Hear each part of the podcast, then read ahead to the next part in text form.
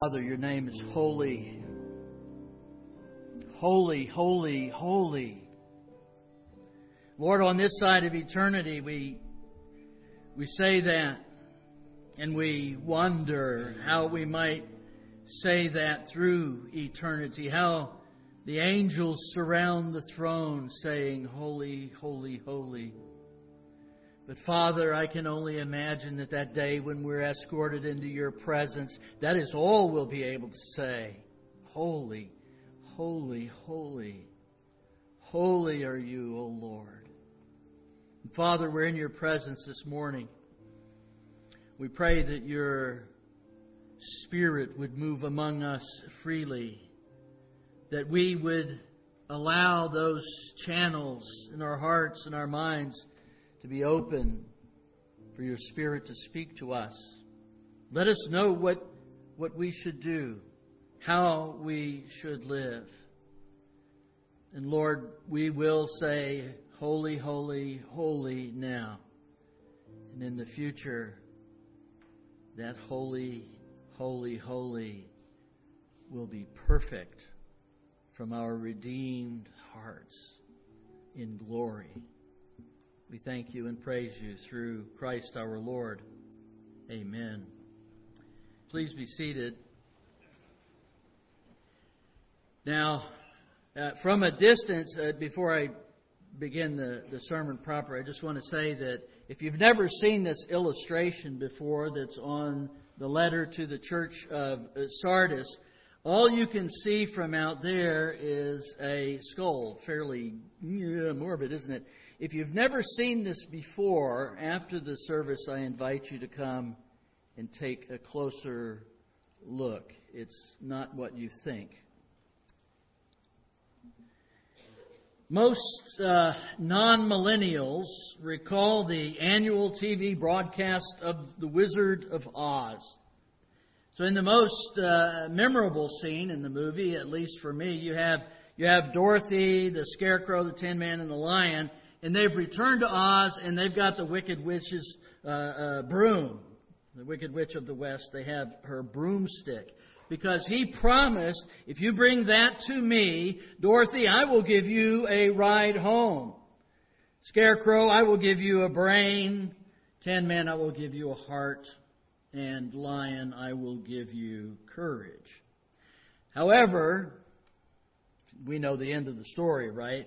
The wizard told them return the following day uh, because he was trying to stall. He didn't think they would be successful, and now he's got to he's got to figure out what to do. And so while they were pleading with him not to send them away, they were being mesmerized by this enormous image of uh, Oz, the wizard there, and the sound and the the smoke and the voice. All of that designed to create an aura of power. The only one who was not mesmerized was Dorothy's dog, Toto.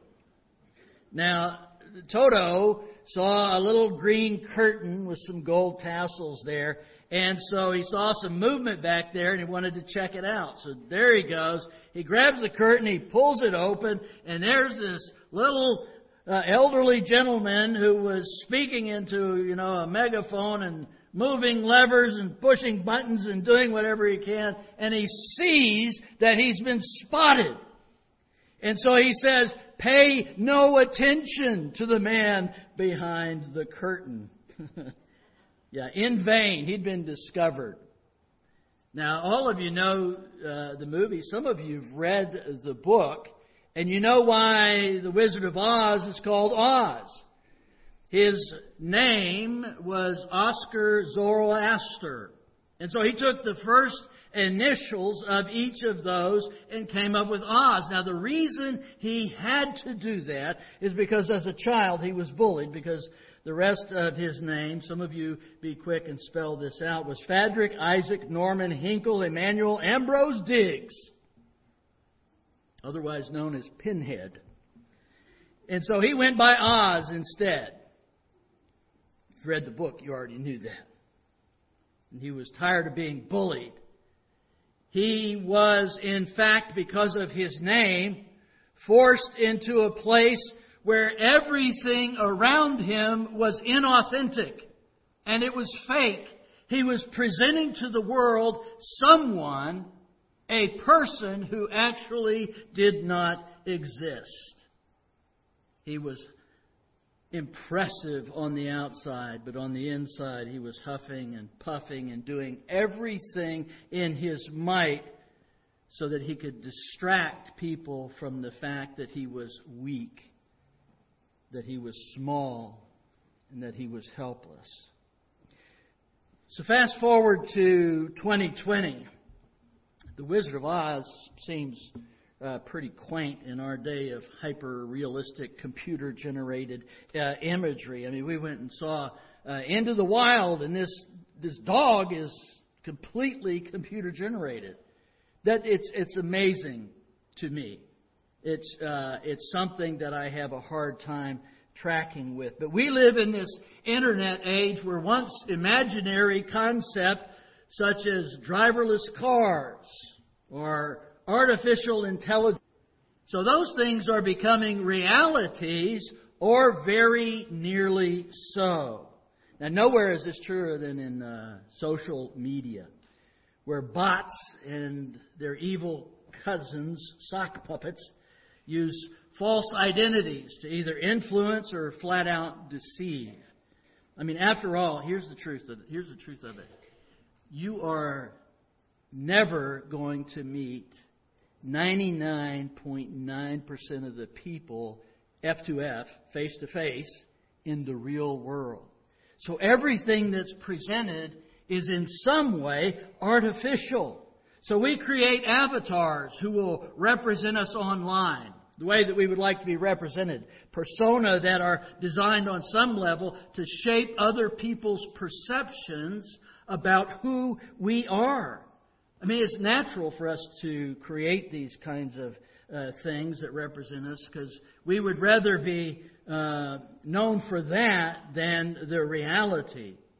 The problem with that is it's only a short step from that point to manipulating others' notions about us to where they are intended to not simply enhance your reputation, but also to deceive. Some of you may have actually experienced this. In short, to become puppet masters. In 2007, I went to the Air Education Training Command Symposium and while there, I learned that 75% of the incoming airmen from 18 to 26 were just fine with having avatars as mentors. We were going through a mentorship program. We were trying to figure out how do you mentor people so that you can bring them up. What think discipleship in the church? How do we uh, do this in in the church? And so I brought this information back to the uh, command at, at my base, and their first question was, What? What's an avatar? now, the thing is, here's the thing those airmen who entered in when they were 18 are now in their 30s, and the sad truth is, many people are still saying, What's an avatar?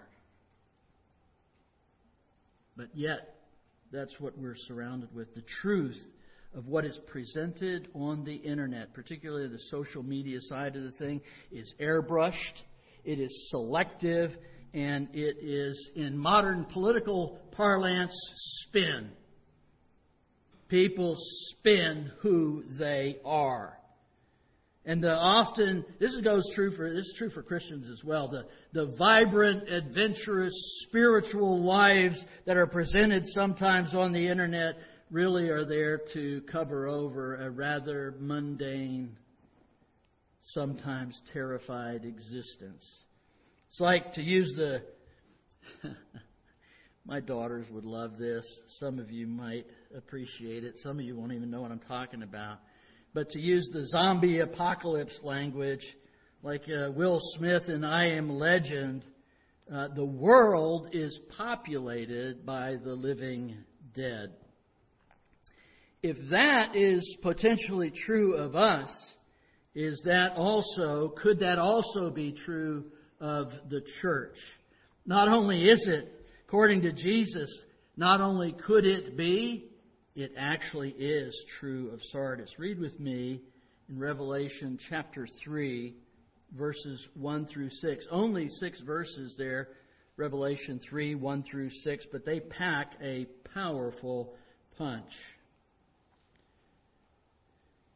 And to the angel of the church in Sardis write, the words of him who has the seven spirits of God and the seven stars, I know your works. You have the reputation of being alive, but you are dead. Wake up and strengthen what remains and is about to die, for I have not found your works complete in the sight of my God. Remember then what you received and heard. Keep it and repent. If you will not wake up, I will come like a thief, and you will not know at what hour I will come against you.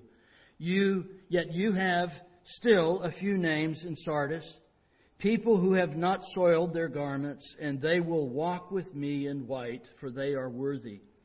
The one who conquers and will be clothed thus in white garments, and I will never blot his name out of the book of life.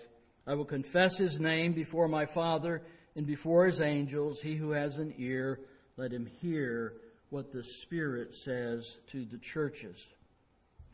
In order to make sense of much of this passage, we actually have to delve a little bit into the history of, of Sardis. Sardis was once the capital of Lydia, a great and wealthy kingdom.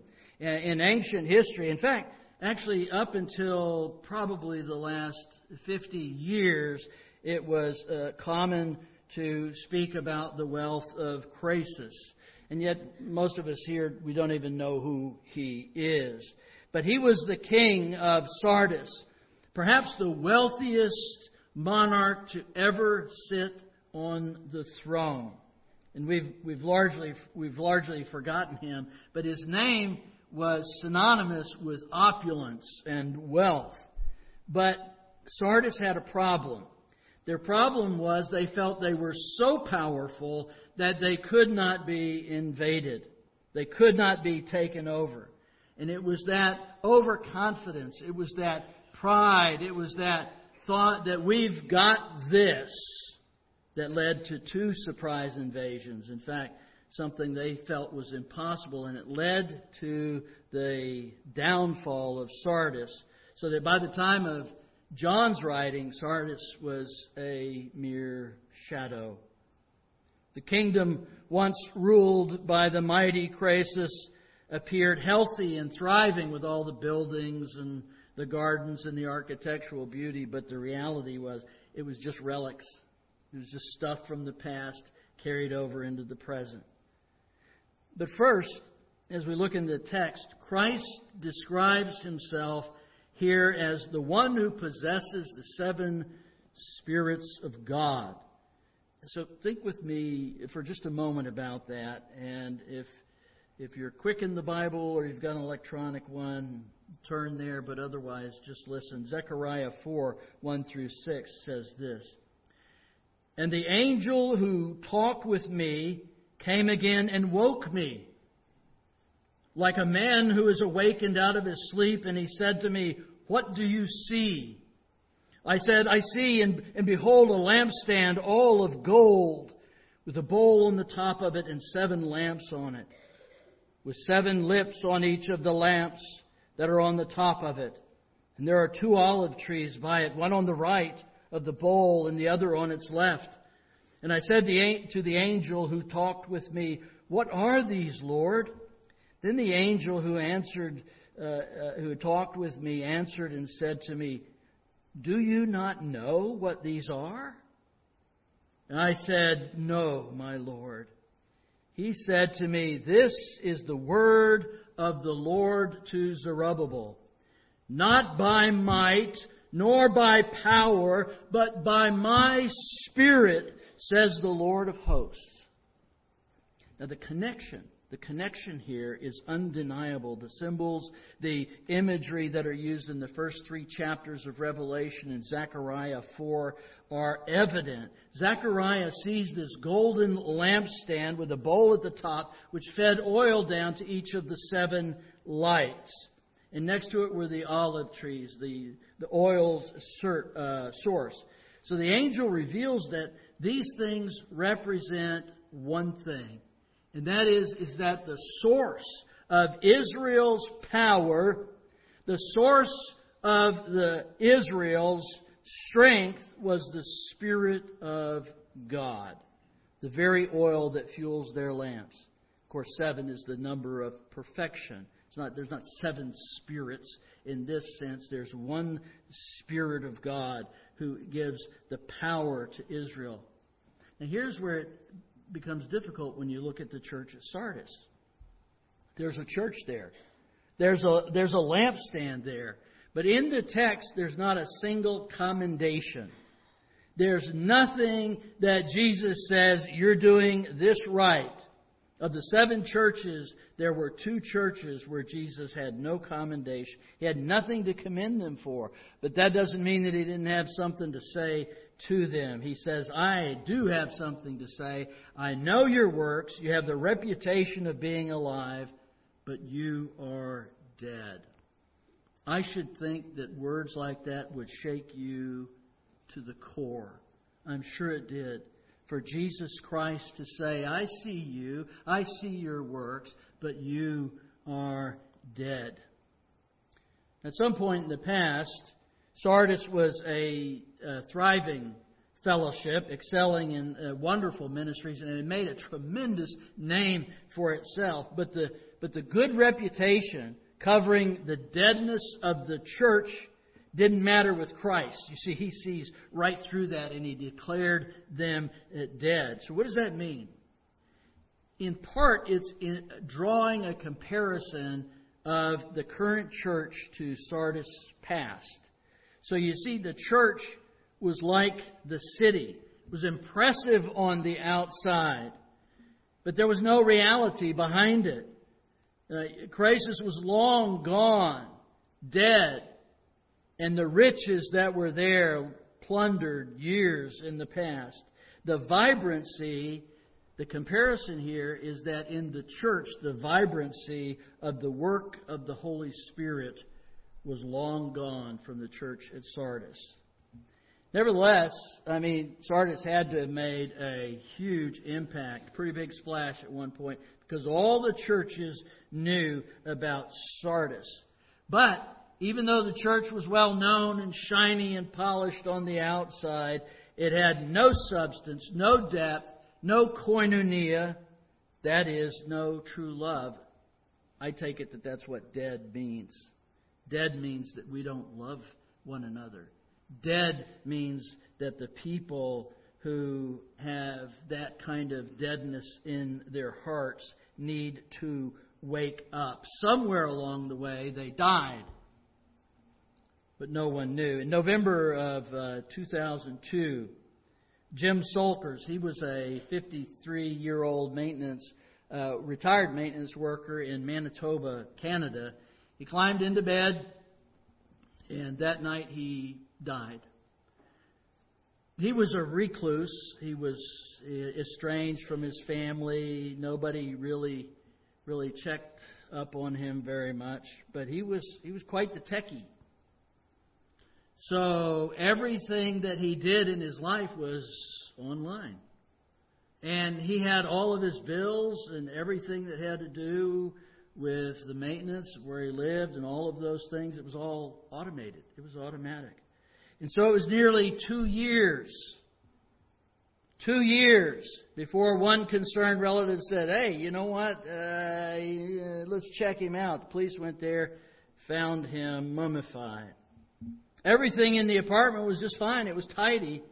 Nothing wrong. Some of the food in the, you know, the refrigerator was done. But nevertheless, Everything in his life from the outside looked just fine. In fact, Terence uh, Moran, who co founded the media uh, ecology program at New York University said this For all intents and person, uh, purposes, this man was virtually alive throughout that time. His life was extended for two years by the technology that he used. I mean, the man appeared to be alive on the outside. The external world would see him as alive, but in fact, he was dead. This is a picture of Sardis, the church. It appeared to have life, but it was not. And I'll tell you this, and I won't go into any details anywhere, but technology can help make a dead church look alive. And we see that in places around the United States. For Sardis, they rested on their, their laurels. They had tremendous success in the past, but that success does not guarantee success in the future. It's like uh, Mark Twain's, he had some biting words, uh, wit, when he wrote, Give a man a reputation as an early riser, and he can sleep till noon. Sardis had a reputation they had a reputation, but they had no reality. I mean, think back to Zechariah. What would cause the people of God to be dead? Zechariah said, Do you not know what these are? I said, No, my Lord. Then he said to me, This is the word of the Lord to Zerubbabel, not by might, nor by power, but by my spirit, says the Lord of hosts the church at Sardis had quenched the Spirit of God. The Spirit, which was the source of Israel's power and strength, is, is it's also our source of power and, and strength. It's also the source of power and strength for the church, for the local bodies that we're a part of. He is the source for us to be alive, to live for Him. I mean, their lampstand was there, the, the, the light was apparently there, but there was very little oil. Now, it's just here, uh, just clear up uh, what might be on your uh, mind a little bit, is just that Christ's use of dead doesn't necessarily mean unsaved. Because what he says, verse 3, he is very clear that the church in Sardis was to do a few things. Number one, they were to remember. Remember. The Old Testament is filled with this, right? When you're in difficulty, what is it that you're supposed to do? He always tells us, remember. Remember what the Lord has done for you, and then keep what you've received. Hold on to what you have heard. And finally, repent. Wake up in verse 2 is not a call to be saved. It is, in fact, a call to remember, to hold on, and to repent. So our present work and our present usefulness for Christ doesn't depend on what we've done in the past at, at all. Uh, we have to continue to live for Him and, and, and do ministry for Him and in His power. Ken Poirot said, Take action. Success is not guaranteed, but inaction will guarantee failure.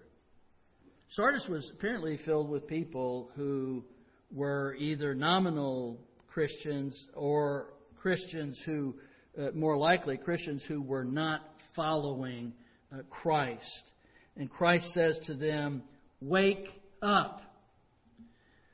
I, I don't know if anybody's ever said wake up to you with any sense of urgency or not, but I can recall uh, three separate occasions when my mom came into our room and would whisper with a combination of urgency and intensity, Wake up! Wake up! We have to leave now. And off we would go. When my mom said these words, I was immediately awake, ready to go, because I knew if we didn't leave, something bad was going to happen. Off we'd go in the car, stay in the car sometimes for days. We'd end up some unknown place, living hither and thither until we stopped somewhere. I tend to think this that if the Lord whispered in your ear gently or quietly or with urgency or intensity, wake up, you would wake up. I hope that I would wake up if he said such a thing to me. Wake up. Because why? Because it meant you were in danger. Wake up. He wants you to become aware. He wants you to see. He wants you to do something.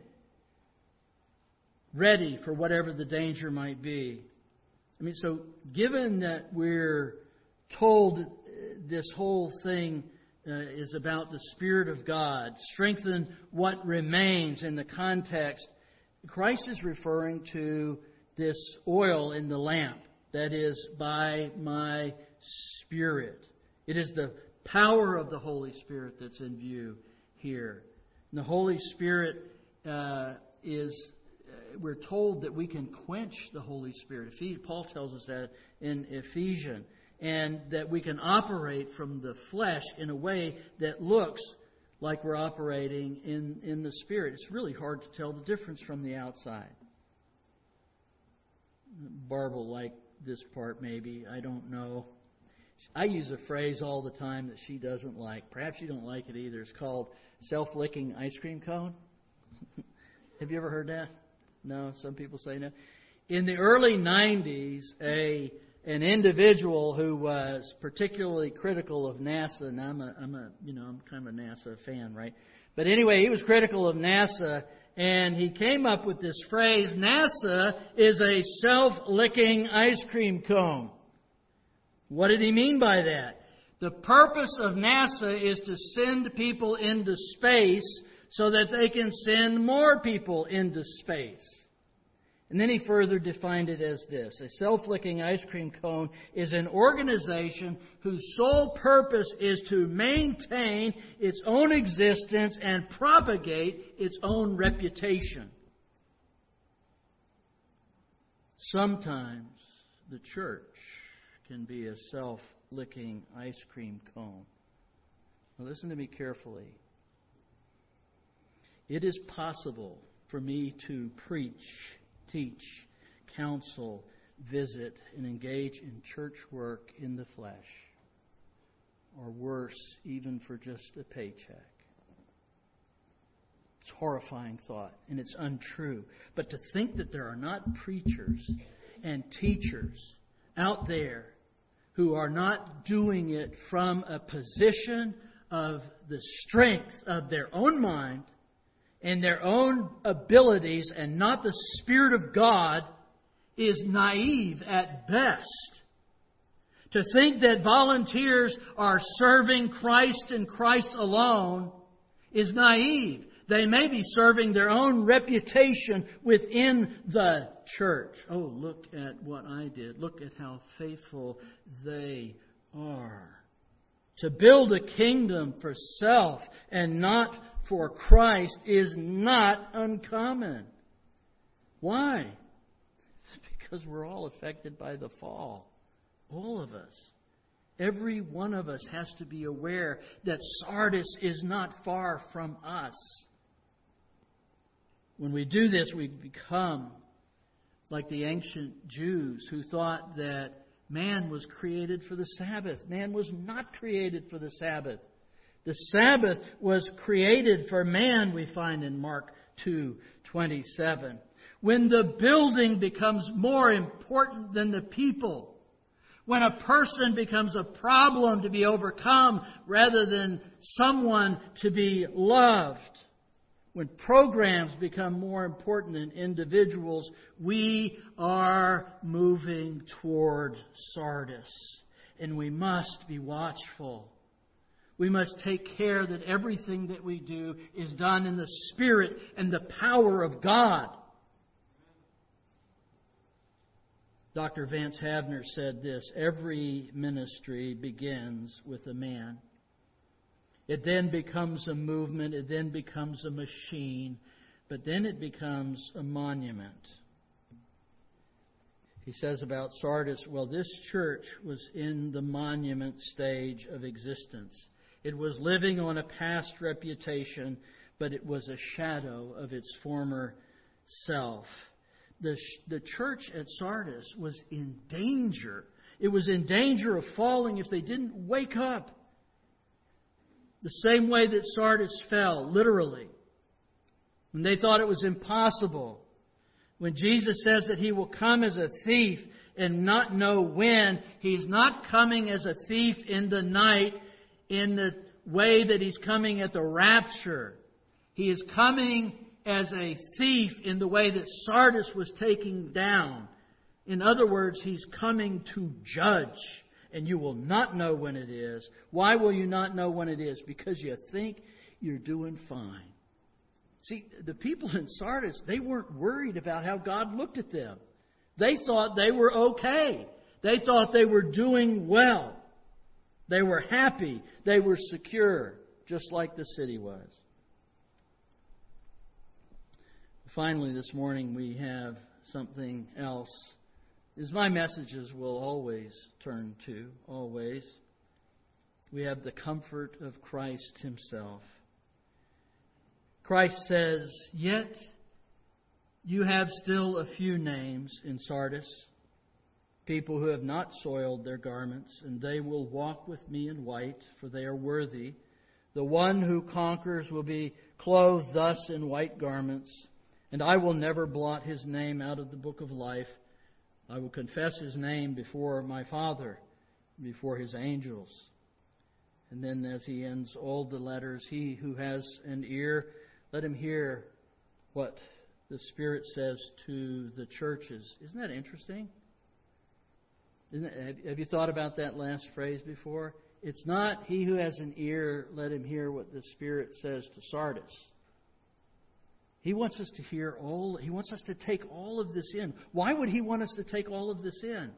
Is because in every case, some people, and, and they, they make proclamations about this, what church they're like. I, I don't, you know, maybe you could, maybe you could do that. It's possible, I suppose. But I think it's more likely that all of the elements that we see in all of these churches can impact any single church through the people in the church at any given time. We all know what an oxymoron is. If if, if you don't, uh, I used to be in the what was called military intelligence, and some people some people think that's an oxymoron. Uh, but what it is is two words that appear to be contradictory that are that are stitched uh, together. Uh, things that they wouldn't wouldn't fit. Like, you know, I might go to uh, Corelli's or whatever after uh, this and and order some jumbo uh, shrimp. I want some jumbo shrimp. What in the world is a jumbo shrimp?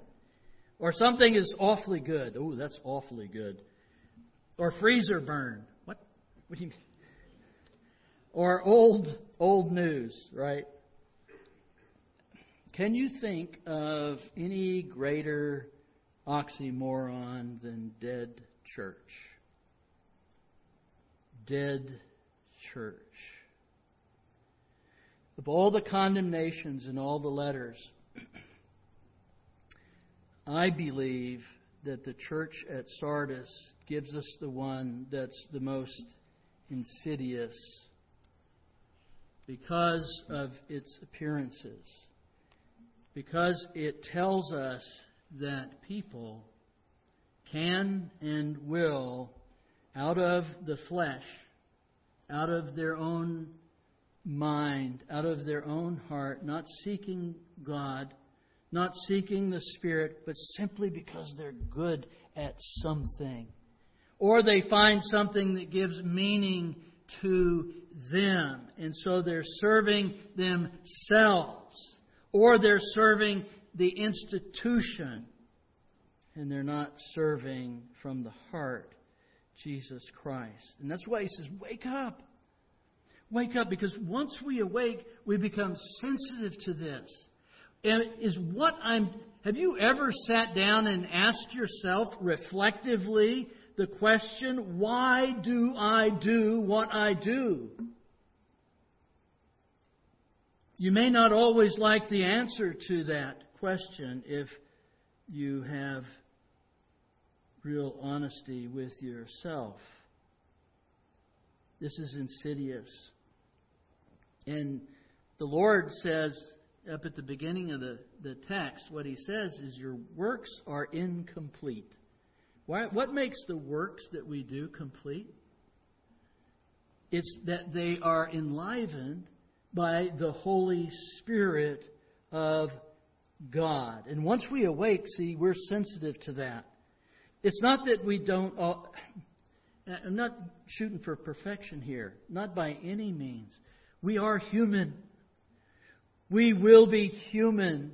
One day we will be perfected humans. What a glorious day that will be. But while we're on earth, we have mixed motives. All right, I'm, so I'm not asking you to dig around and say, "Oh, I have this one little." Thought. Not at all. I'm just saying that are you, is the overwhelming motivation to bring God the glory or to bring the glory to self. Once we realize, once that sensitivity comes upon us, we'll realize that we haven't allowed the Holy Spirit uh, to allow us to become submissive to Him in our relationships, our work, our worship, our walk with Christ. Once we wake up, we'll recognize God's claim on our lives anew. And then we'll pursue through His Word. We wake up. We hold on. We repent. Of all the, uh, the churches in, of the seven, uh, I believe this plagues the West uh, more than any other. Great edifices uh, to Christ, so many of whom have no life whatsoever. When we wake up, we can be free to serve Him in a way that's complete and purposeful. You see, we're all, we think of Oscar Zoroaster, Oz, as a quirky, odd little man doing very strange things. We're all Oz. We all stand behind a curtain because we don't want anybody to know who we really are. We're all pulling levers and pushing buttons and speaking loudly out there so that someone will think I am somebody. The thing is, is that staying behind the curtain only makes your smallness permanent. Let Toto open the curtain, right? Open the curtain. And there's someone who can make you whole. There's someone who can make you a somebody. There's someone who can give you life or give your life back. And that's Jesus Christ, the righteous. We do not need to remain dependent on our resources. There is a place from which the Spirit of God flows to empower us to lives of ministry, to make the works that we do complete. I was I was thinking, um, what if the great physician? What if you were to hold out your wrist today and allow the great physician to take your pulse? What would he find? What would he declare? What would he say about your life? about the life of His Spirit in you.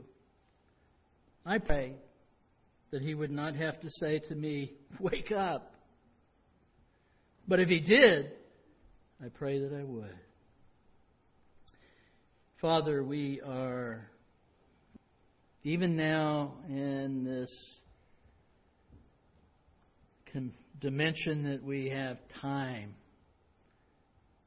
we give you our eternal thanks. We thank you that you have generated our, regenerated, I should say, our hearts so that we might be able to know that our praise to you now is by faith. One day it will be by sight. We do look for that day. Those of us who know you and have trusted your Son, Jesus Christ, for our salvation, we are forever grateful. Holy, holy, holy are you, Lord God Almighty. Amen.